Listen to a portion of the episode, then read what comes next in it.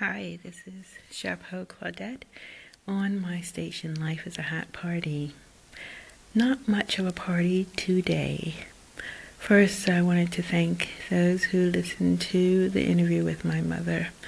What you didn't get to enjoy, lol, is how she kept repeating the answers quite a few times after it was over, especially when I was listening to the playback. She didn't understand that it was a playback, so she was answering the questions again and again. I don't know, almost half of the night.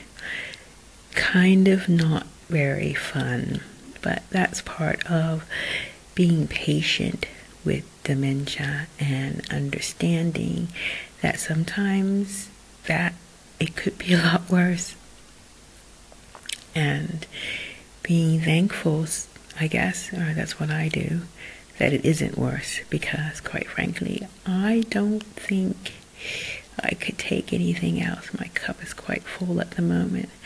I got some sad news today, and um, yeah, what I want to say to that what I want to give because, you know, all the social media is about sharing your story. And of course, you know, sometimes you share too much. I mean, you know, on the other end, there's people, you know, showing everything. And I kind of not that person. So, what I do want to share that I think would benefit uh, someone else there's two things that I wish, and I never like to say shoulda, woulda, coulda, because actually my mother used to say that all the time, and I didn't like it, and it stressed me out. And, I just thought if there was a parallel universe,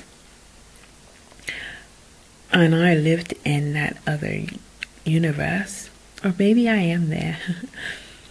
I would not quote unquote hustle and be a mother at the same time. Now, I know in the 80s it was acceptable in the 80s to have it all, but at the same time, something's got to give, doesn't it? And in my case, I put my hands up today, and I have to say that it was my children that suffered, and I am finding that out still after now at this time that they are adults.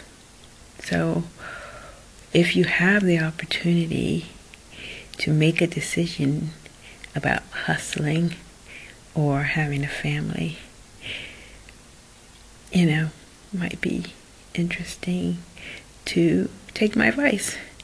That's kind of on the fence way of sharing that. The second thing that I want to share is that if I lived in a parallel universe, I would have wished to been aware of truly polarizing forces in this universe because I grew up with an idea that there wasn't really something very good or wasn't something very bad. I just thought that was life. I kind of lived in a la la land. I think I will put my hands up and say I believed in the Horatio Alger story. I believed in the American dream. I feel I was brainwashed, programmed, or just that is the culture of America to grow up. Everything's going to be okay. Also, you know, part of my African American background. So, um, but to tell you the truth, I don't think it prepared me for the real life and maybe because I went to live in Europe didn't prepare me for a European life as much as it could. It was positive in a lot of ways, but not always. So if that can help someone, just be aware there are good and bad out there. Take care.